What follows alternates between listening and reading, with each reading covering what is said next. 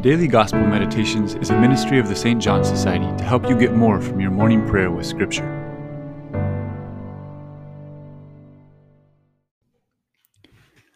Today we continue to meditate upon Jesus' high priestly prayer, in which he prays first for himself, then for his 12 disciples, and finally for all who will come to believe through them.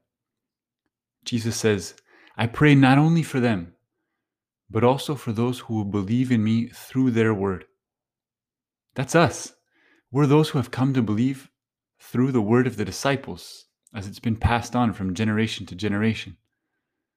What a wonderful mystery that there in the upper room at the Last Supper, Jesus had us in mind, not only as a vague category like everybody else, but individually, each one of us, because He's God. So already in that moment, He knew us and loved us.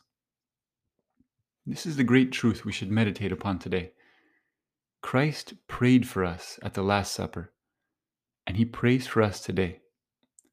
The letter to the Hebrews says that Christ, having ascended to heaven, is seated at the right hand of the Father, where he lives to make intercession for us. And St. Paul says, If God is for us, who can be against us? Christ is for you. Right now, in this moment, He has you in mind. It's more, He's interceding for you, calling down blessing and protection upon you. This prayer of Christ isn't a tiresome task because He loves you.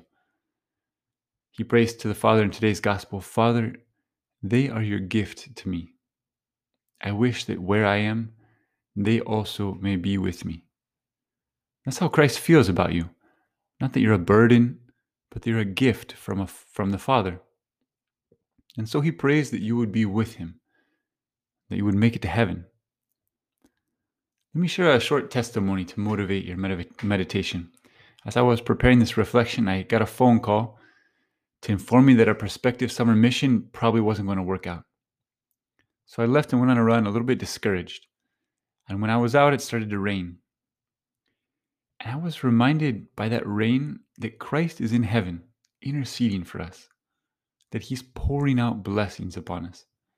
I was filled with confidence that this mission is in his hands. Today, contemplate Christ interceding for you before his Father in heaven. He's interceding for you by name. It's his joy to advocate for you because he loves you. Then consider some difficult situation and ask his blessing upon it. Pray that His holy will be done. And then throughout the day, from time to time, go out and look up to the sky and recall that Christ is interceding for you.